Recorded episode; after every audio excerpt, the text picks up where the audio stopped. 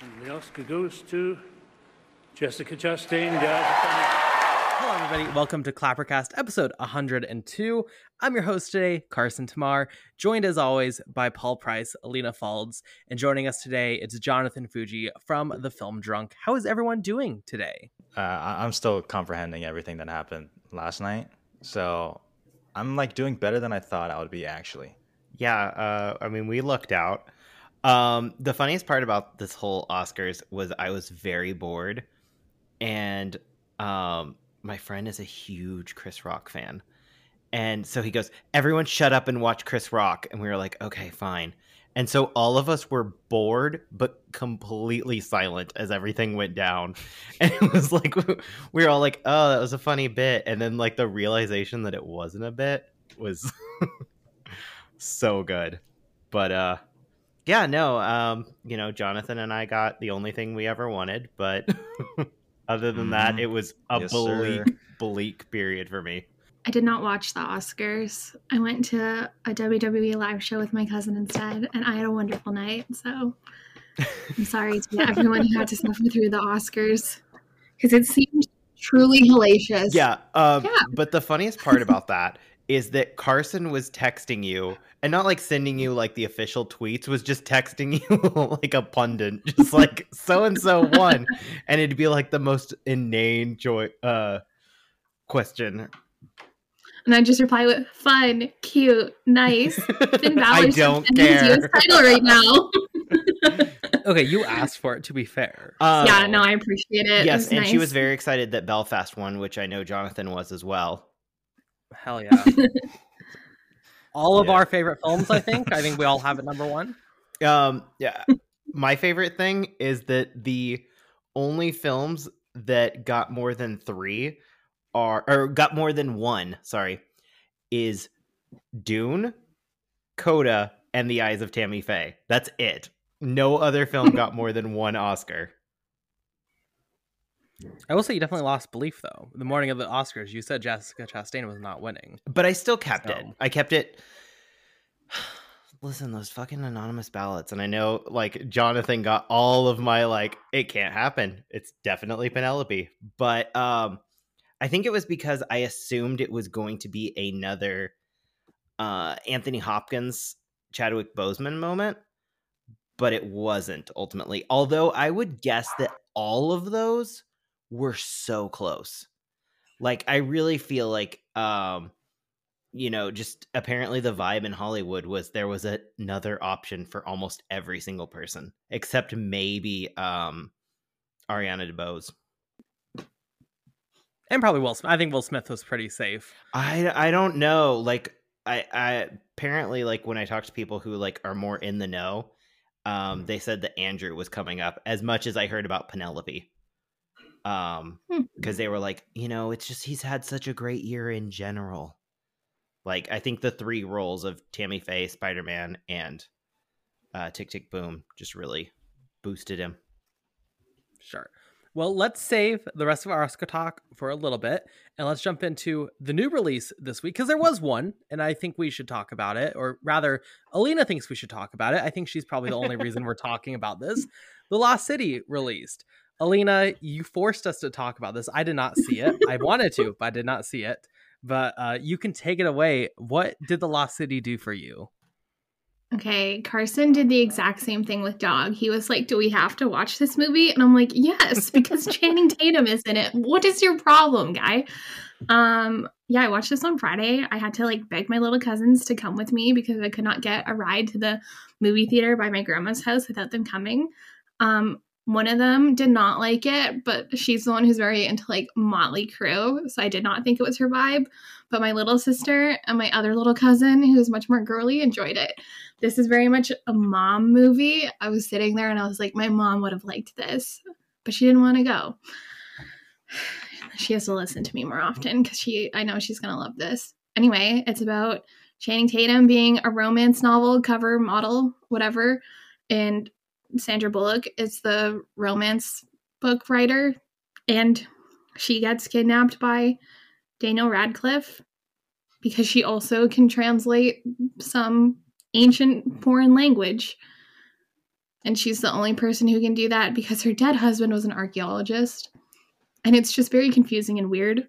But I had a good time. It's just like a really fun, stupid movie of Channing Tatum and Sandra Bullock in the jungle, and I had a good time.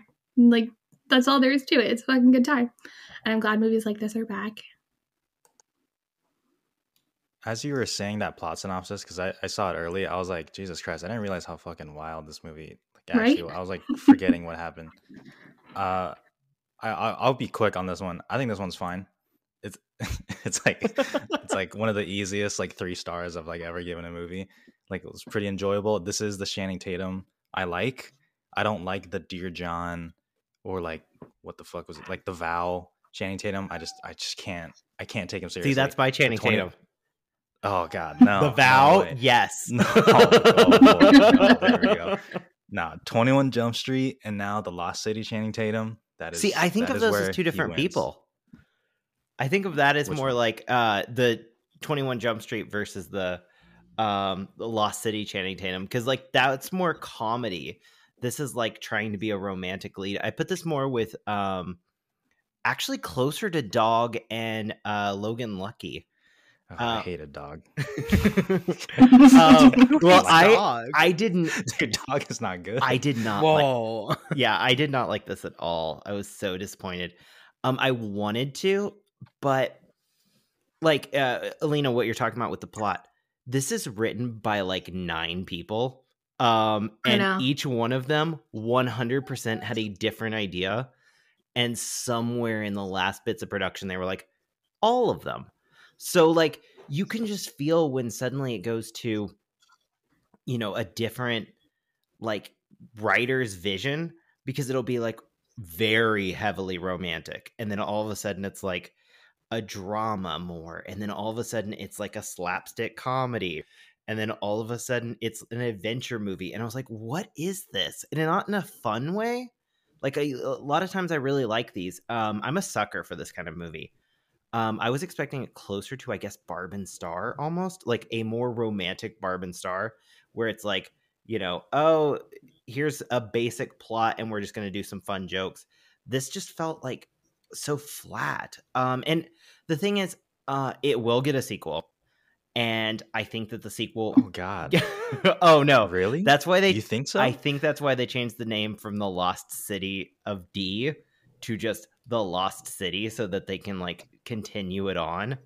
Um because yeah i think this is going to get multiple movies. And i think that i think that a sequel could be better. It could like improve on the things i dislike because a lot of it i disliked was their relationship building and if you can get I didn't straight- get why Channing Tatum's character liked her. yeah I was like, Uh, King, you deserve better. Um, yeah, that was actually one of the biggest things for me was like I love Sandy, but she was so flat in this. Like she definitely was there for the paycheck, and I've never really felt that in a role for her. Um, even like the worst roles, I'm like, oh, she's having a great time. This it just felt like she was so bored. Um, also, uh, this is completely dumb, but one of the things I learned from like living in LA is that you can always fix your face, but the one thing you cannot fix as you age is your belly button. what? Yeah, no, no, no. This is Okay, what- important. I'm getting somewhere. Okay, okay, yeah, go. For And it. when Channing Tatum takes off his shirt, I was like, oh, he's aged. That's what his face Oh would my look like. You look at that belly button and you're like, mm, yep, it's starting to like, it's just a little bit of a sag. It's just like, it's not like a perky belly button anymore because you can't I fix it because there's no place all to put the I'm not scar. a crazy person. No, no, no, Oh no, no. It was like somebody told me that, and then I started noticing it. Like you notice it with a lot of like, um, you know, when people do like the shirtless photos for like any magazine or whatever. It's like, hmm, that's a that's an older person. Like it's the wrong belly button for the face, and that's how I felt when I looked at Channing Tatum. I was like, hmm, you were definitely a forty year old man at this point. Um, but yeah, so that's uh, that's my fun. what a take. That's my fun fact. Wow. And now you'll notice it and you'll be like, oh no, he was right. Like you'll notice Yeah, belly gonna- buttons now and you'll be like, oh God. That's it. Um, Not but to kink shame you, Paul, but that's fucking psychotic of a sentence to say. oh no no no no! It's not. A, it's not. It's just like apparently it's the one thing that like all of the doctors. I don't think it's the they- one thing. I feel like hands can also really age I think you. hands too, but I think hands don't age for a while. Belly buttons is the thing that it's like, like that Hmm. area is just like you can't fix it, and you can tell that someone's now forty. Um, it's like the other thing I heard um, with people who don't get you know any sort of facial surgery or whatever, you know, uh, Botox and whatever, um, is the ears. So on people's ears, specifically guys, um, when they turn about 40, they get a little wrinkle by their earlobe. And that's how you can tell if someone's like over 40. And um, I've heard it from multiple people. And yeah, I know. Now you're to be worried about it. I've been looking at the um, ear wrinkle for so long. But yeah, it's, a, it's like a big determinant of whether a guy's like middle aged or not. Um, so yeah, I don't know. It's it's fun to like that was a wild these, like, tangent things into because you plastic like surgery. yeah, it's wild because you like sit there and you're like, oh, that's not a big deal. And then you both worry about it for yourself and then like notice it on everyone. Like every person I meet who's in like the 35 and above range, I'm like, how's your ear wrinkle doing? A lot of people's Wow. ear wrinkle is doing very bad. Well, anyway, I definitely enjoyed this movie a lot more than like I would have because my entire theater was packed with middle-aged white women, which are one of my favorite movie demographics, and they were just losing their minds. Like I can't remember the last like they were laughing at everything. And then so I was laughing at everything even though not everything was funny, and I just feel like I was in the perfect environment for this film. You have to see this with a bunch of old white women, is what I'm telling you, and you'll enjoy it. more. Alina, would I like this? Is this like the white woman movie like that I'm also in or Yeah, I think so. I think you'd like it, Carson. Okay. I don't like I don't know Carson because it it's like it, it you know what Jonathan said it's a very like mid movie um Mhm. but you also may like be obsessed with it. Um it's not as funny as something like Monster in Law which we'll get into but Okay. Okay. It's too No, long like- too. yeah it's It was so too long. long. it's too long. I I got up and went to the bathroom and um I apparently don't do that in movies. And I came back and my friends were like, "We thought you left." I was like, "It wasn't that bad." like I didn't even react. They were just like, "You weren't laughing," and then you just got up and left. it was like, imagine I just fully walk out of the Lost City.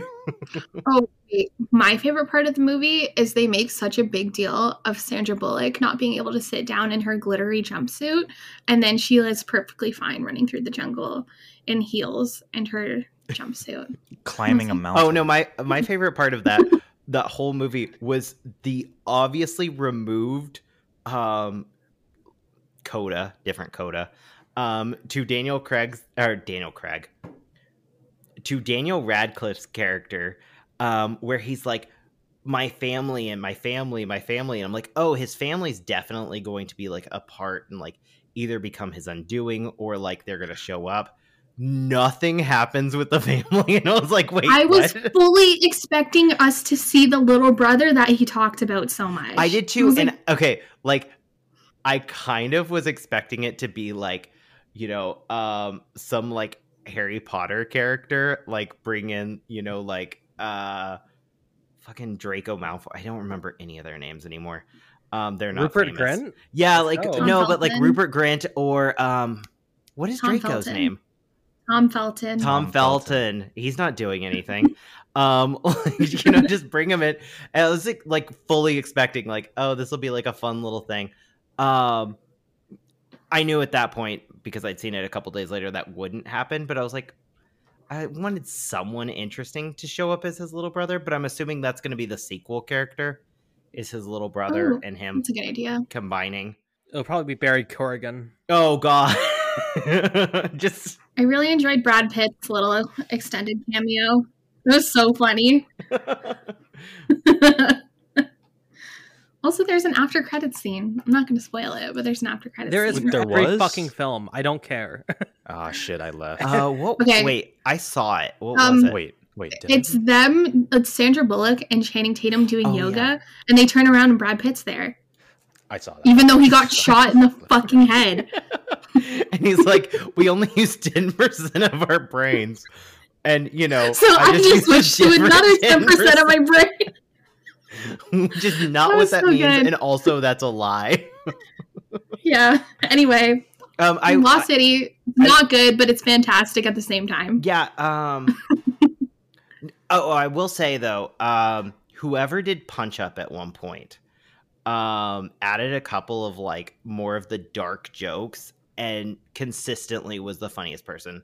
Um, Patty Harrison got my favorite line when uh, she was talking about that uh, her friend who went missing, and it was like I think it's half how Patty Patty Harrison says it, and then half how like the script. You know, like in certain things, it's like, oh, I know that that's going to be the joke, but it's still funny. Um, I I like those kind of things, and I do feel like if it had more of the 90s like dark humor throwbacks i would have liked this more i felt like it pushed a little too hard on being about something like i didn't care about her dead husband sorry like Me neither. it never interested me True. Be- Stay dead, bro. yeah and it was like if something if there'd been some interesting twist with it like he was a piece of shit and had been working with Dan- uh, daniel radcliffe or anything like that like something that like oh, okay that's why this character exists otherwise it's just like the dead husband trope it's very like you know girl in the fridge Yeah. Um, there's this one popular Letterboxd user, like Demi something. Um, he said in his review that he did punch up on this movie, which is Yes. fun. and i was going to mention that but i couldn't remember if i imagined that or not No, I read the same thing. So unless we're Um, having a collective hallucination, it was yeah, no, uh, no. I saw that and I was like, um, yeah, no, that makes sense because uh, whenever he does punch up on TV shows, whenever he like writes an episode, I'm like, that's the better episode. Well, Paul, it's sad to hear that you did not enjoy that. Um, but here's, I think, to something that I don't think any of us probably enjoyed. The Oscars happened. It is funny how, like, I love the Oscars. I'll speak for myself. I love the Oscars, but then Oscar night rolls around and I hate the Oscars more than pretty much anything else. Um, there's a lot to get into, right? So I think let's start with just overall thoughts. And Jonathan, you're our guest. You can kick off your thoughts on the 94th Academy Awards. How was this for you? You actually said it very well. I do love the Oscars, but like I love like everything leading up to the nominations and then the nominations get released, who's going to win. I love all of that genuinely. But you're totally right. When Oscar night, when I'm like sitting down to watch this show and as soon as it starts, just the energy just slowly starts getting sucked out of me. I'm not even going to talk about what the producers and ABC what the, all they try to do cuz I'm pretty sure it's just not successful. This show was like very boring and predictable and they didn't even save time, which is what they were trying to do with the categories anyway. So that was that was no fucking point to that. But honestly, like I was really having a rough night, especially after those screenplay winners. Just a two piece combo to me personally of Belfast and Coda. That shit just hurt me a little bit. But but Will Smith and Chris Rock, it like almost gave me protection because once that happened, and I genuinely, like not even acting for the camera, I genuinely could not comprehend anything that was going on anymore. I was excited for Jessica Chastain because I was personally invested in that, but I wasn't as excited as I would have been without that. But at the same time, that incident kind of shielded me from no disrespect, a Coda Best Picture win, which did happen, and I did not really want to happen. But because of the Will Smith, I was like, sure. I was like, yeah, Coda won Best Picture, great, like good for you. Like I was like very nice to it actually because this is they completely upstage anything that's gonna happen now. Like no one's gonna remember that Coda won Best Picture or like Jessica Chastain. It's this is like the Will Smith, Chris Rock Oscars. So it's a little conflicting, but it I mean ratings went up. I mean my interest after that happened certainly went up because that was probably the most anticipated like best actor speech I can remember. I was like, what the hell is he gonna say now? So overall, that actually solid after the slap, which I don't condone, but made it more fun, I guess. Yeah, um, I'm kind of with you. Um, so as you know, I didn't like Nomadland and I didn't like Coda, and I really love that I ultimately win because no one remembers that Nomadland won. They remember the like uh, Chadwick Boseman, Anthony Hopkins screw up, and no one remembers that Coda won because of Will Smith. So like really I just I stay winning on like my little petty beefs against very normal movies um that I would probably not dislike if I had not been hyped up, watched it, kind of disliked it, and then everyone in my entire world being like, it's the greatest movie I've ever seen. Um like no it's just very funny because like y- eh, you're exactly right. When Coda one best picture i was like a i don't care because i don't care about any of these nominees. Um after jane campion won uh best director i was like okay so west side story is not winning so uh, nothing i care about is gonna win. Um i was just like okay whatever who cares? Um and ultimately i think that's like interesting about the oscars. Uh so uh someone, everyone said this felt more like the Golden Globes. And yes, but also I don't mind that. Like if the Golden Globes are dead, make the Oscars more fun. Don't have people, you know, assaulting each other, but like, you know, like loosen it up. Like uh, we're only watching it for the memes at this point and to like have, you know, a couple people on Twitter like get really upset that's all that this is. Um, but I do love that ultimately all of this did shield Jessica Chastain from getting like so much shit. Um, because like the Kristen Stewart fans and you know the Penelope Cruz people, all of that, like I was ready for it and I was very upset that she won almost because I was like, oh, we're going to talk about this as like the worst best actress win and all this stuff. And everyone was like, no one cares anymore. after assault happens on live television, you're like, eh, it's fine that she won. And I'm like, yes, it is fine because she was the best actress of the year. But um, yeah, so like I have some quibbles. I don't think even if Coda wins Best Picture, I think screenplay is an atrocity. Um, like full stop. I'm just gonna say it. Like any of the winners outside of that, I would have been like, yes, Coda is like, what are you thinking? Um, and I think that even like Coda fans are a little like screenplay, but I understand like wanting to give it to Sean, but I don't know. Uh, I think it'll end up being considered one of the worst Best Picture winners, and so who cares? Like, I'm not going to lose this argument in the grand scheme of things, so have it up in that little mall area where it has all the names of the best picture winners. That's fine. I also like that Nomadland followed by um, Coda are in my bottom two of best picture winners, period. Um, and I will eventually revisit that, but right now I'm petty. Uh... Here's the thing though about Coda. It is not the film everyone thought was going to win, which is a film I despise by a director who I hate. Quite literally walked away when they won because I think they're trash. So I was pretty happy actually about that. I don't like Coda, but that was like, I can live with this fine because it's not what everyone thought was going to win. This is a show, though, the Oscars overall, of two parts. The first two hours was terrible. It was unfunny for some reason, we just never really handed out awards. We went like 30 minutes without giving awards out. It was unfunny. It was just really bad to get to. But as soon as Chris Rock walked on stage, we shifted dimensions because everything started becoming amazing. You get the punch. Then you go to Rami Malek, and no one talks about this, introducing No Time to Die genuinely drunk or on drugs because he was not speaking English. Every three words, he skipped a word in his script. It was not English. And it just kept getting better. The audience voting things with the best movie moment of all time and the So best film of the year. I'm not kidding. Bring that back every year. That was the most entertaining thing that ever happened at the Oscars. Saying Zack Snyder's Justice League, a film not eligible at the Oscars, has the best movie moment of all time. Absolutely. Seeing a little clip of Minata or whatever the fuck Johnny Depp was in, no one knows what that film is. Literally, Alina could not review it for Clapper because it did not release. Get like number three in the best films of the year. You can't. Army of the Dead getting best film. It's amazing. And then you just got like Belfast winning, which was great. I'm sorry, everyone hates it. I love Belfast. It's the only movie in this entire award season I liked. So, like, other than that, I was so, and it also helps that I was not looking forward to this at all because I hate every film nominated for anything but Belfast. So, you know, Even Um, Dune?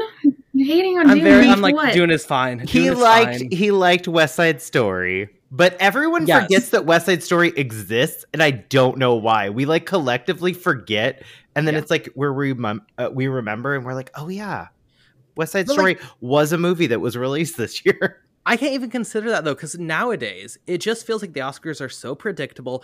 Everyone knows the one film or like the two surprises that it could be. So, like, yes, I like West Side Story. I never thought it was going to win the Best Picture, so I can't even really consider it. I do like The Eyes of Tammy Faye. I think Anthony Hopkins giving the award to Jessica Chastain is fucking hilarious for you, Paul. I love that for you. I literally, um, it was so upsetting that the Will Smith thing had happened because I was numb, and I was thinking about an alternate dimension where like Will Smith had like ten percent more decorum, or Chris Rock had three percent more decorum, and like that didn't happen, and I was like, man, this would have I would have blown up. I mean, I still screamed, but it was like a scream of like you know stress. Like if you've won a, a match of like a you know soccer game or something and you're like we won great.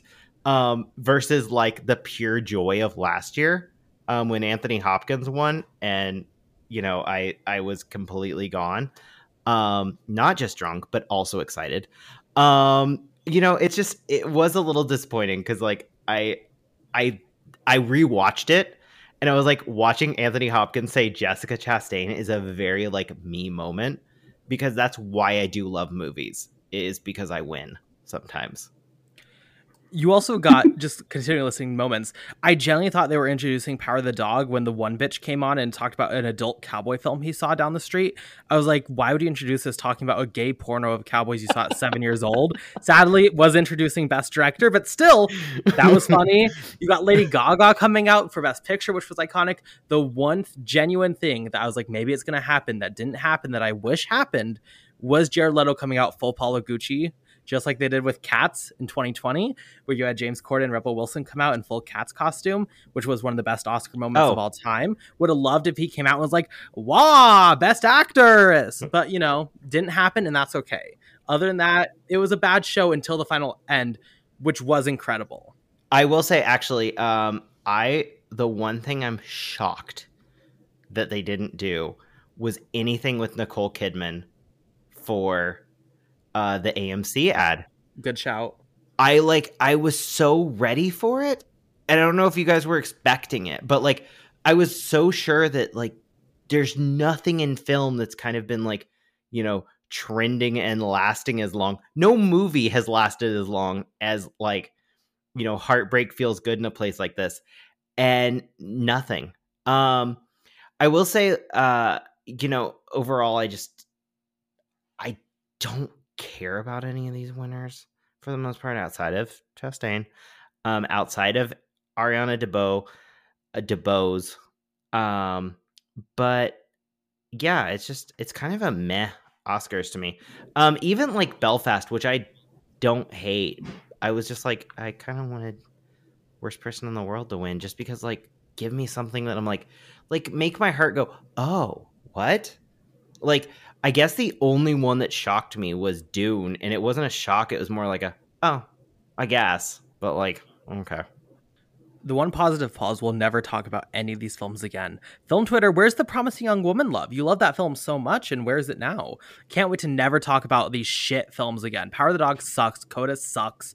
All these films are fucking terrible. I'm sorry, Film Twitter, and I cannot wait to never hear about Jane Campion ever fucking again because she's the fucking devil. Um. Am I missing something?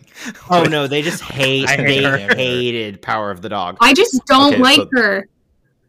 Okay, I don't okay. like her. I Because was pretty movie? whatever. No, I was fine on Power of the Dog the until people woman. on the internet made it so fucking annoying. And the whole thing she did with the Williams sisters was really freaking annoying. And I just think she's a cunt. I don't like her. She is the worst type of white woman. the worst type of white woman. To be clear, she also made a terrible film with laughably bad uh, representation. So I mean, I also think yeah, it's no, shitty that's- that Denis Villeneuve missed out on a Best Directing nom. I don't like it. Agreed. That is the one thing from this Oscars that is bullshit. Everything else, sure, tolerable, fine. I don't care. As a gay man, I can say this straight white woman from New Zealand making a gay cowboy film. I don't have to respect it. I don't have to like it. Fuck you, Jane Campion. Shit filmmaker. but too. we're not. Holy fuck. That was so charged. John, this is my last time I'm ever going to talk about this woman. I have to say Uh, what I yeah, think. no, go go off. until she Go off. until she shows up again. Oh my god. Lord knows she's going to get Lady She's- Gaga in the next film, and I'm going to have to stand. I was gonna say she was gonna like remake uh like Portrait of a Lady on Fire. She's just like no, uh, but you did mention the Williams sisters. I do think that this is like it's so upsetting that they got this and then every big award show has been like a shit show for them. Um Totally. Mhm. them specifically. Uh and like you can watch their face when Will Smith's talking um during his you know, a lot of people are like, when you read it, it's fine. And it's like, yeah, but we watched it. we didn't read it later. Um, it was a wild speech. Um, the cutaway to them, also with Oscars written um, every five seconds, and no one could figure out why. She had were a nip slip, apparently. Is that really what happened? According to multiple people online, I cannot confirm nor deny. Oh my god. Okay, yeah, because I heard someone talk about the nip slip, but I didn't know that that was the reason. Um, yeah, no, it's just it's disappointing and sad for them. Like, you know, and they'll definitely get like a fucking Anthony Hopkins moment where they like come in next year and they'll introduce some thing. I assume Um, Best Picture. I could easily see that being the case. I could see them getting Best Picture. Um, although I also could see Chris Rock getting Best Picture. I have no clue what they're gonna do with Best Oh Picture. Oh my god, no. It would have to I don't be think that's Christian gonna Will. happen. It's gonna be Jada and Chris Rock because Oh, Will is actually would banned actually be and cannot come. I genuinely do not understand why this Will Smith and Chris Rock thing became like the big deal it was. Everybody, pu- everybody crying like assault and abuse. You wouldn't survive a second outside of city limits. It is like, well, you're so sheltered. What is Judd wrong with Apatow said he could that die. That's the worst thing. What is wrong with you that you think that's the worst thing ever seen at the Oscars? You're embarrassing. Grow up. Grow the fuck up. I mean, I think it's I think it's more like Alina as someone who watched it. It was just like this. We- it was. I the only saw thing it I kinda- though. I saw the clip. No, I know, no, no, but I'm saying like in the moment, you like you watched it and you were like, Chris Rock hit by Will Smith. Um, it's different when you were watching it in the same way. It, the only thing I can equate it to, uh, literally in life, is the um, La La Land uh, Moonlight moment, where like you're just like sick and like weird about it because you're like, I know how these things go, and this is not going right um like i totally get like um i just feel like people are just dealing with it in a very like uh i've got to get a bunch of likes on twitter you know kind of Yeah, the, Exactly. the takes on this have already been i'm in like genuinely insane yeah um th- from like both sides. yeah there's this And- oh go ahead Now I was just gonna say, like, I think more people would have been firmly on Will Smith's side if his speech afterwards wasn't so weird. Like, if he just came up there and was like, kind of said what he, I guess, like just talked about on Instagram or he just posted like an hour ago or whatever. But like, and you kind of touched on it, him calling, it almost seemed like he was being like, I just got like into my character. He was like referencing like Richard Williams, like in his speech. You know, it's like, "You- we do crazy things like for love, which can be like triggering for like a lot of people. Like it was it was just like a weird thing. The takes on this is gonna last too long because when I first watched it, all I thought was, "What an insane moment! Can't believe that happened." And then now it's just going through the take cycle. the the wildest thing was um and someone said this the next day they were like judi dench was literally in the audience and you didn't bring her up for the bond thing and you brought kelly slater in who knows who kelly Tony Hawk and Yeah, Shaun White. Like- also like- didn't have it lead into No Time to Die. yeah What's happening? Um, no, it's wild. Um, also, that's my least favorite win. I think. I think Oh, that's fine it. that. No time to Wait, die. No Time to Die. Because that's your least favorite. I think so. Out of everything, because the thing Oh, is, man. No Time to Die felt weak when I heard it in fucking 2020, and for it to win best, you know, song in 2022, I'm like, we're still talking about this song that literally I remember. I remember it releasing at midnight and me playing it, and I was like, I'm bored. I'm turning this off. And then when it played during James Bond, I was like, "Ugh, still bad. And now it's won an Oscar. Like, and also, does Billie Eilish really need an Oscar? Like, Yeah, give it. Why not? I love the song. I think it's. I because love that I, one. I, I, I mean, I do prefer. I prefer. literally don't remember the song at all. I do prefer that to um, Lin Manuel getting an EGOT and then not being there for it. So, like, Yeah. I mean, then that was the other option. Um, or Beyonce, who didn't think she would win, so wasn't there, also winning. Like there was a lot of like bad options. So I guess it's fine, but like in in the grand scheme of things, I don't think it's great. Abolish the category. Yeah. No, That's I, my stance. the thing is, I don't understand why best song is in the Oscars because Because we need to give EGOTs, people. We can't give an EGOT if they're not in best song. what are you talking about? That's true. Gaga would not be an. Oscar winner right Fair. now without this category. um. Yeah. No, I guess that's fair, but like maybe combine it with best. No, you can't combine it with best. and then you score. don't have the song performances. the song Good. performances are the worst part of this entire thing. We don't need to talk about Bruno. That was yikes. Oh, oh yeah, we need to talk about we don't we need, we don't talk about Bruno. Um yeah, I was so excited for that moment cuz I'm a fan of that song. I've been a fan of that song since it Encanto came out opening weekend. Um so I was like this will be fun to watch like, you know, lower, you know, smaller performers play and then like Megan Thee Stallion's singing and I was like what happened here? Did we really need this? And a hundred percent um it was supposed to be the opening and like I was just about to say that. yeah. Yeah. and Why didn't they? Why? Why wasn't it the opening? because i the think poor that kids who probably wanted to watch it. i as- They, like, oh i would assume that it was beyonce who was like i just want to like get my shit over with but like you could have it was pre-record- pre-record. It was pre-recorded. That there's no way that was live outside. i That don't know So pre-recorded. oh then it's even worse yeah, poor kids. Poor kids. They really, they like, they marketed it as like the first live performance. If we don't talk about Bruno, and then I saw Megan Thee Stallion coming on, and I was like, is this like a remix? yeah Or, like, what- what's going on? And it was also like two hours into the Oscars already, so the kids who wanted to see it are probably already asleep. oh can you So I just- imagine there was definitely a child who begged their parents to stay up and then it was like this like horrifying version of we don't talk about bruno um the only other thing i can imagine jonathan is that they uh like pitched it so much hey we're gonna do the first live version of we don't talk about bruno. And so they were like we, we should maybe put it in the middle. So like yeah, yes. like the parents have been watching with the kids and now the kids are gonna, gonna finally be able to go to sleep after they saw what they wanted to see which was not what they wanted to see. If you wanted to do that though it needed to be a very straight version of we don't talk about bruno.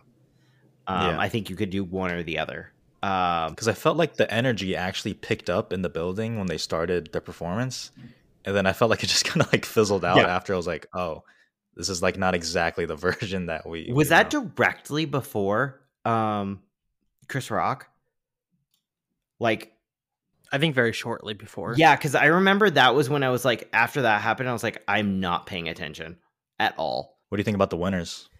Solid crop. I don't know. Okay, so like, other than Jessica, what are you like actually like, oh, good with, mid with, okay with? Um, Drive My Car international feature. I'm like, yeah. I, honestly, like I was good with Will Smith, and I still am. So like, that's fine. He wouldn't be my personal pick, but I'm fine with that. I'm I'm like fine with the acting categories. Actually, I guess overall, I'm fine with it. Screenplays are absolutely atrocious.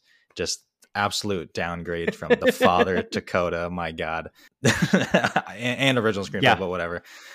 I mean, I I Um, agree with you there, but not because I dislike Belfast. I just don't think that's where it should have shined. I don't like Troy Kotsur.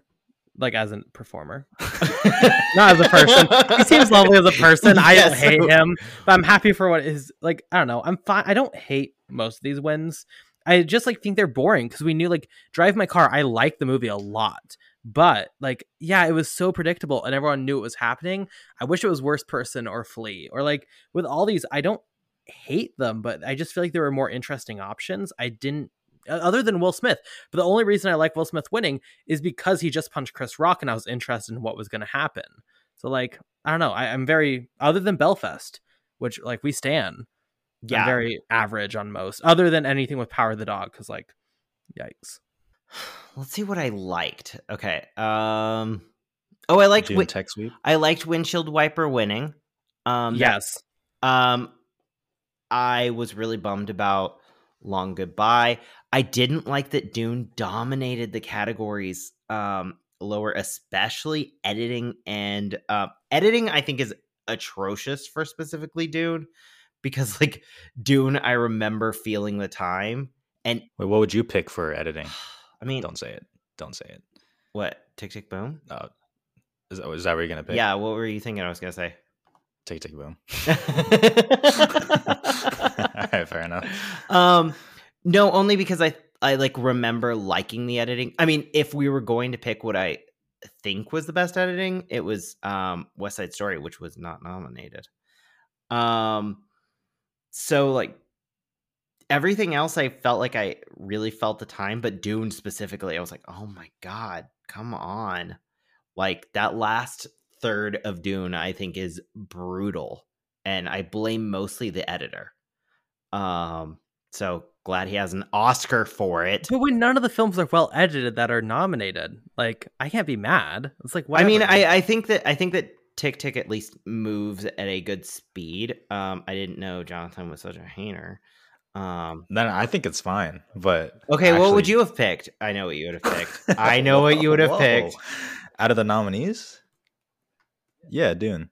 Oh, really? I thought you were gonna say Don't Look Up. oh god, No, no. See, I li- actually like Don't Look Up more than most, but even the editing for me in that movie gets like, okay, like what what is going on here? Uh, But yeah, West Side Story should have absolutely Yeah. been nominated. It's crazy that it wasn't. weird well spe- weird way to spell Last Night in Soho, but I'll accept it. okay, actually, Last Night in with that. Soho should have won Best Editing. But West Side um, Story is incredibly well edited. To be clear, Yeah. Um, and actually, I don't know if Last Night in Soho should have won Best Editing because all I can think of is one glorious shot. Um, Oh, like the- rewatch it. The editing in that is like s- shocking. Sing 2 has good editing as well. Sing does. Two. Dude, it is Better I'm than the nominees. Uh, Dude, honestly, the third act go crazy. oh, I love when he Two. falls and it slows down to slow. Oh my god. Yeah. Cinema. Goosebumps. Um, also, I, I, I mean, personally, I will say my favorite thing that happened is that Flee got nothing. Shut up. Like, Damn, you don't like Flee? I One star. hate One star. Flee. I hated Flee. I was like, Wow. I don't care about your problems. I don't care about Oh like. I was just like, well, like eh, watching it currently, I also didn't like the concept of like we recorded all this and then we just drew over it. It just feels very like it feels like if I had watched it as a short, I would have been like, yes, give it best documentary short. No, it it really just is like I just felt like it's really slow. I don't do well with slow things. Like, I mean, unless it's Portrait of a Lady on Fire, which is why I think I love it so much. But speaking of slow and boring, um, the host did uh like an all right job actually. No. Um, I liked all of them. And When you get on stage and you just chant You're gay delusional. for five minutes, I don't care. You're doing a bad job. wait, I didn't see that. Oh, okay, so like it was in the opening thing because Oh, I missed the Florida, opening." lol, gay, gay, gay, gay, gay. Yeah, it was the end of their opening monologue. Go away, women. Straight women, go away. Okay, never mind. Um, but I will say I didn't see that. Um, uh, but I will say that I think my favorite like moment of the Oscars in terms of like staged things um was Amy Schumer doing that little joke about like the tension in the rooms, like the vibe in the room is Yeah. different. I was like, that is the perfect. Um, someone said it's Billy Crystal esque, and I was like, yeah, that's what it felt like. It felt like old Oscars, like you know, something happened, it's a little awkward. I mean, this was very awkward, but a little awkward. And then like the host comes back and like brings us all back together. Um, and I think that she did a really good job of that. Um, also, uh, the joke immediately following that that people are mad about online right now, uh, with Jesse Plemons and Kirsten Dunst is so weird. Like people are trying to cancel Amy Schumer for that. like, are we really doing that right now? Um, because it's clearly like Jesse was into it, like in in the Yeah, whole she skit. came out and said that was a stage. Yeah, it was obviously staged, but I think they're just such good actors that like it looked like they were pissed. I thought it was actually real. Like Jesse Plemons, the way he played that, I was like, oh my gosh, this is like he's gonna Will Smith. Like, Imagine if he Like had. Like we just see the second punch of the night. It's just like, uh, no, but um, yeah, no, uh, I think that like they all did fine. Um, I I laughed because uh, Regina Hall came out in Tammy Faye, which is uh, the movie that's coming out later this year um is pretty much inspired by. So that was like a that was a fun little thing that i think only was like a wink and a nod to sundance people which was like cool and very hollywood of it. Um yeah. Your favorite film that you can't wait for. i did I will like- say i did not like the film i liked her in it that's different valid. Well, yeah, I know you don't like the film. It was sarcasm. Um, I did. Li- I mean, hot take: Amy Schumer was the best of the three hosts. But also, I did also enjoyed when they gave out Last Duel screeners. I thought that was funny. that was so bleak That was tough. That was tough. I, I, I The thought they only were- jokes I okay. saw on Twitter were Amy Schumer's jokes, and all of them were not funny. So i I didn't see anybody Schumer on Twitter of time. talking about But, Here's like, the the I thing is- like Amy Schumer I in don't like general. her. Yeah, but also like I think you also don't have to like like her. watch like watching clips of something is so odd and like I don't know if like you know, you've sat through 2000 commercials and a bunch of like awkward like staged nonsense that like a even like mild joke you're like I am hysterically laughing because you just need something. An oasis in the desert that was the Oscars. The hosts were okay. I, I, I do think that Amy Schumer was better than I thought because I'm not a really a fan of Amy Schumer. I think she was the most unafraid to actually like take jabs at people, which I think is is probably the best part. One of the things is like some of the bits just went on too long, like the Regina Hall one, where she's bringing up guys onto the stage for the COVID one. That was when I I was like- came in. I was like, oh, I was like, oh, okay, like I get what she's going for. And then it went on for like another like ten minutes, and I was like, okay, we need to like wrap this up. Then she starts patting down Jason Momoa, and it's like, okay, I'm like, can we just like fucking announce the award, please? The Amy Schumer one with Kirsten Dunst. Now that I know it's staged, like obviously it's fine. I didn't, I didn't even have like a huge problem with it, but like the only thing it was like it just wasn't funny to me. Just like kick, kicking her off or see like seat filler. That just like wasn't funny. I, I'm, I don't have like a moral outrage against it. I just didn't think it was funny it was like it was okay. The Academy Museum commercial with Wanda Sykes absolutely turned me into the Joker. that went on so long. I could not care less about it. It's just but so but like, you know, with every host, not every bit is gonna be funny. I think we all like accept that. It was better than I thought, particularly with Amy Schumer, because I literally had like trash level expectations.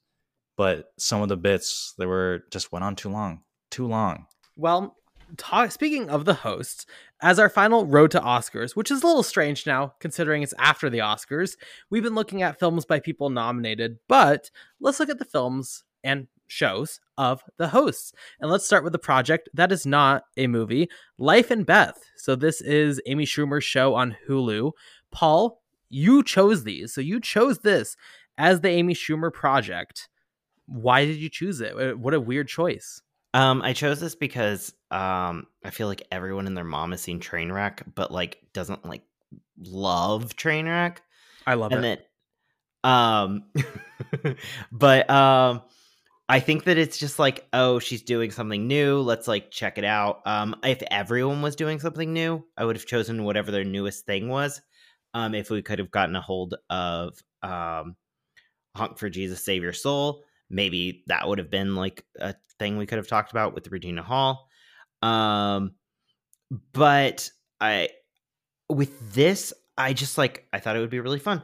And I put on the first couple minutes expecting to hate watch, which is weird because I don't dislike Amy Schumer, but I thought it was going to be bad.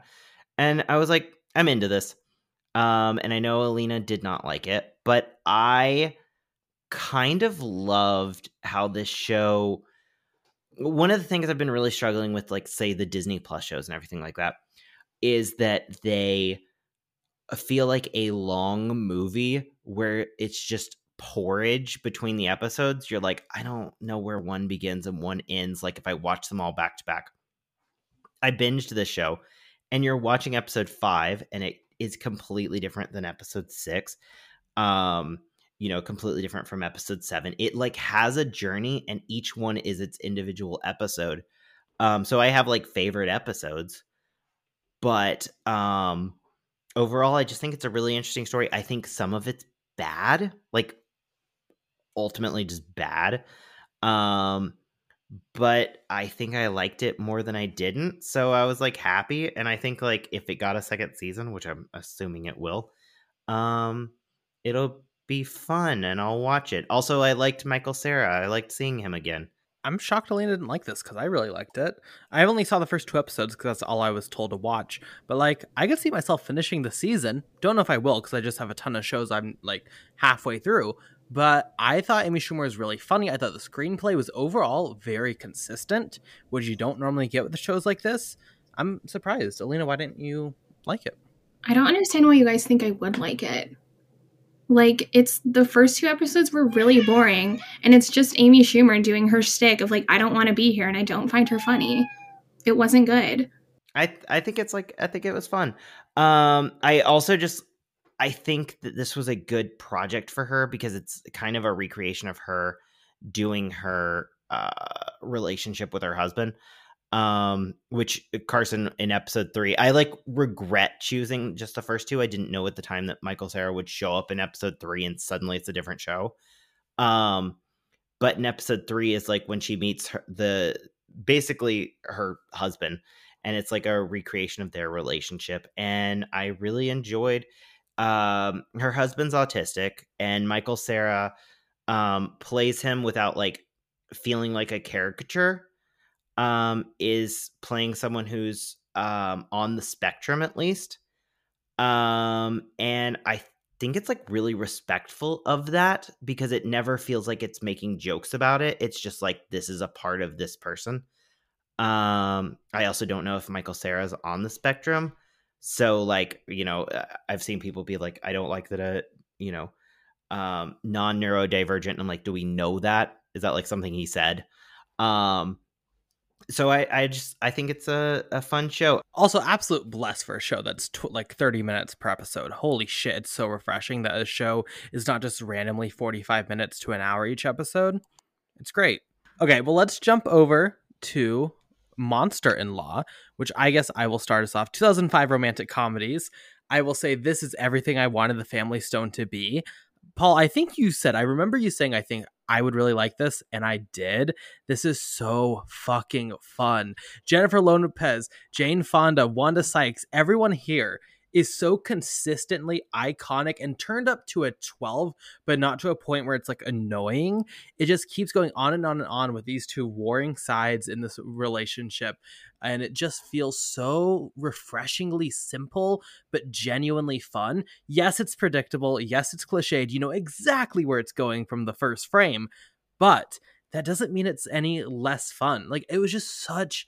Gen- I just had such a good time with it. I watched it this morning and I really just loved it. You were right. This is very me, and I really enjoyed it. I assume you also like it because you picked it. Yeah. Um. So I specifically picked it because um, when I think of Wanda Sykes, I think of her as the assistant from Monster in Law because that was like I guess my first introduction to her. But I've seen her in so many things. Um, specifically like New Adventures of Old Christine and stuff, where I saw her way more screen time wise but this role and specifically like some of the you know barbs and stuff she gets i was like i love this woman from monster in law. So i just thought it was very fun and it also feels like a movie that kind of like disappeared even though i don't understand why. Like a lot of these movies like you know these kind of like rom-coms just stick around and people still watch them even though they're not particularly good. Um this one i think is good and it's surprising that like it's not talked about as much um maybe just the title is just a little weird but um yeah no, like I you said, The Family Stone. Why do people watch that? I Yeah. don't get it. exactly. No, that makes perfect sense. Um, yeah, because this is exactly what I um this is like one of the few I think of this and um two weeks notice um were the two rom coms that my mom was like, we should go see a rom com, and they were the only two that I was like, yes, these were fun. I enjoyed these. Alina, did you like this one any more than Life and Beth? So I grew up on rom coms, but for some reason I've not watched any of like Jennifer Lopez's. So this is my first time watching it, and I had fun with it. It's really cute. Um, I would say that Wanda Sykes' best cinematic role is actually as the skunk from Over the Hedge. To be clear, but she was great in this also. Um, yeah, I really liked Jennifer Lopez, and I really enjoyed Jane Fonda. She was delivering on the physical comedy. I feel like my one complaint about Monster in Law is the love interest is boring. He's there's nothing to him. He's so generic. I was like, why are we fighting about him? Come on. I Um, literally but I did like it enough. I was I gonna say I was like literally trying to, to remember watch- what actor it was, and I was like, "Is he famous? Literally, who is he? I've never seen him before. no one. He literally was in Some this guy movie and nothing Michael else. Vartan. Who is that? Literally, I was looking at his filmography. I'm like, I have no idea who this man is. I've never seen him before in my life, and I probably will never see him again. Like, he's just some guy. Anyway, so I liked it enough to watch The Wedding Planner, which is trash, and Maid in Manhattan, which is very, very good after. I had a little Jennifer Lopez rom com marathon. I enjoyed Maid in Manhattan. Ralph Fiennes is in it. Can't go wrong. Well, let's bring it right back to you, Alina, for our final film, Support the Girls. How is this one for you? It was fine. I feel like I don't have anything to say about it really. Like I've been wanting to watch it for a couple years and it's like a cute slice of life movie and I feel like with slice of life movies I don't have like much to elaborate on with them. I do feel like it is a very good working class solidarity movie. It reminded me a lot of Dolly Parton's 9 to 5. Those are my thoughts. It's cute. I recommend it. I always had a weird thing with this movie because everyone told me it was so good, and I was like, "It's called That's Support the, thing. Girls." It's just got such a bad title, and the poster is bad. and I was like, "I'm not watching this movie." And so when I had the opportunity to like make myself watch it, I was like, "Let's do this." And then I did, and I loved it. It was it was really cute, but like everyone was right. I was, you know, I was not surprised. I was like, "Yep, this is good." Um, but I, yeah, one of my friends was like, if it was called Waiting, which was already taken, it would have been something that you know would have done a lot better. And I'm like, I think it's more the poster. The poster is just like Regina Hall, and you know a couple women behind her, and it just looks boring and like it looks very like Sundancey. In 2018, this was like there was a slice of maybe two months where this was the biggest thing. Yeah, no, everyone was talking Yeah. about fucking support the girls, and they were like, maybe Regina Hall will get a Best Acting, uh, you know, uh, nomination, and it'll be the big shock of the year. And like, It didn't. yeah, it did not.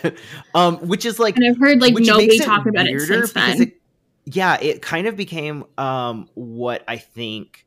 Um, I want to say even like maybe Spencer would have become if Chris, uh, Kristen hadn't get, gotten nominated. Where it's like, oh, you should watch it because you really deserved it. Um, and she didn't get nominated because people were mean. Hustlers like, also. Huh? Hustlers. Hustlers. Yes, same thing. That like that like this was an actress trying to get nominated and it like didn't work out, but she deserved it. It's like um it's so funny because like I, I think she's good, but I think the screenplay is better than her performance. Yeah. um I was so into the screenplay. Like some of the dialogue I was like this is great. Um Haley Lu Richardson is fantastic. Um which is really funny because I thought she was Haley Bennett and I don't like Haley Bennett. And so I was like when I like put this movie on and I saw Haley Lu Richardson, I was like, oh, this girl, the Cyrano bitch. And then it wasn't her and I was like, "Oh, I like you. You're a different woman." Um so yeah, I- I, I was totally into this movie, and I'm glad I watched it. I'm glad I forced myself to finally do it. And Jonathan, you should. I think you would like it. At least, like it's definitely like a I'm watching like a South by Southwest Sundancey kind of movie, but like in a good way. It's an independent spirit award film. Like imagine Yes. under that terms and you got it. I like it. Going off my memory of 2018, I was busy. I could not rewatch this. I really wanted to because I remember really liking it in 2018. I remember Regina Hall is un- like I thought was unbelievable in the role. I think the camaraderie between the people were really solid, and I think the dialogue, as you mentioned, it was very engaging, very rewarding. Um, I can't really go into specifics because it has been just multiple years since I've seen this film, but I remember really liking it and it's sad that nobody talks about it and i kind of feel that way about like i know i said that was a positive during the oscars but it is sad how so few films right now are becoming like you talk about them just a year after they release. It feels like that's a thing of the past and films like this that are really great and had that spotlight for a couple months are just being left behind. So i'm happy you picked it. I wish i could have rewatched it but i didn't. But i would recommend anyone who has not seen it watches it. So I think that's a, gonna do it for the episode. Let's go into our recommendations for the week. Paul, what's your recommendation? Kick it off. I'm gonna go with I'm recommending Sight and Sound's number one film of all time, Vertigo. Um, so like, and I'm gonna recommend Vertigo with a caveat. I think you should watch Vertigo, and you will not like it. And then I think you should watch Vertigo again in six months. And that is my recommendation. My recommendation is not watching Vertigo; it's watching Vertigo twice because um, I went and saw it with my friend um, at the Arrow Theater. We watched it in 70 mil, and he was like, "I don't." Uh, Chris, friend of the podcast, actually, he was like, "I I liked it. I just I don't get it. It was very confusing." And I'm like, "Yeah, watch it again." Like it's one of those movies. The first time you watch it, and you're like, "It's good." It like you know, it's a it's a solid movie. Then you watch it the second time, and you're like, "This is like music." Every line plays to a different line later. There's so much that's like you know uh watching yourself be played like a fiddle before where you were totally following one path and that's not even what the characters are talking about. And now that you know what they're talking about there's like layers on top of layers. I've watched this movie like three or four times and each time i'm like yes this is so good so yeah i guess recommending vertigo is very embarrassing but i'm not recommending vertigo i'm recommending rewatching vertigo For a second, I thought you meant it was like Sia's music, and I was very confused. But I'm good you clarify. Happy you clarified that one. Alina, what's your recommendation this week? I watched The Fallout earlier this week with Jenna Ortega. Very good. I gave it a three and a half. I think Jenna Ortega is a star. There's a point where like her and Maddie Ziegler are like chilling in a pool and she's wearing this fun little bucket hat and an orange shirt that says butthole. And I was like, I want to be friends with that girl. It's really fun. Um, it's about like uh two girls and like some of their other school friends dealing with like the aftermath of a school shooting. So I realized it is a bit odd to describe it as fun, but I liked it a lot. I think it was a really good exploration of trauma and grief and whatever, and also like teenage love and blah blah. And I was like, this is really cute. It's really cute. I really recommend it. Also, it's a little bit gay, and I was like, this is fun. This is everything I want in a movie. I Jenna Ortega's gonna be a star. Love that. It's one of those on my watch list that I need to get to, and I will. And your recommendation helps me justify watching it. Jonathan, what's your recommendation this week? Yeah, uh, I don't know if I'm breaking any rules with the recommendations, but uh, Everything Everywhere All at Once. If you all haven't seen it, it is absolutely unbelievable. I have not seen a movie like that. I know it is only in like New York and LA right now. Then it'll expand and then nationwide the following week after. So that's kind of cheating. I don't know if it is, but it is. It is unbelievable. And I not that this matters, but I, it has a 4.6 rating on Letterboxd, which is like absolutely ridiculous. That's like Parasite Godfather numbers. I'm sure that'll go down, but like not that that matters, but it is incredible. So everyone should go see it. Well, Jonathan, you took my original one, so I'm going to switch it so it doesn't look like I'm copying you and say Writing with Fire. It was one of the films nominated for Best Documentary Feature at the Oscars. One of the films that just nobody watched for some reason, despite being nominated, but I thought it was really good. It's a documentary about an all women's newspaper in India. I thought the looks at journalism and really how much they put on the line was really captivating. It is thrilling, it is moving. I would recommend it, even though it didn't win, even though Oscar season is over. It's a solid documentary, and I think that's the bigger picture is to watch good movies rather than watch movies just because it's coming up at the Oscars. So that's going to do it today. Where can you find everyone on social media? Alina, I am at Alina Fault on Twitter and Letterboxd. Paul, At Price Like Tag on Twitter, Instagram, and Letterboxd. Jonathan, Film Drunk on YouTube, Twitter, and Letterboxd. And you can find me on Twitter at BP underscore movie reviews, Letterboxd just Carson Tamar. Thank you so much for listening. You can email us at clappercast at gmail.com. Follow us on Twitter at Clapper Podcast. Subscribe to our Patreon. We have exclusive reviews. We have commentary tracks. It's a bunch of fun stuff. Uh, and you can catch a new episode of the podcast every single Tuesday. Thank you so much for listening. We'll see you next week. Goodbye.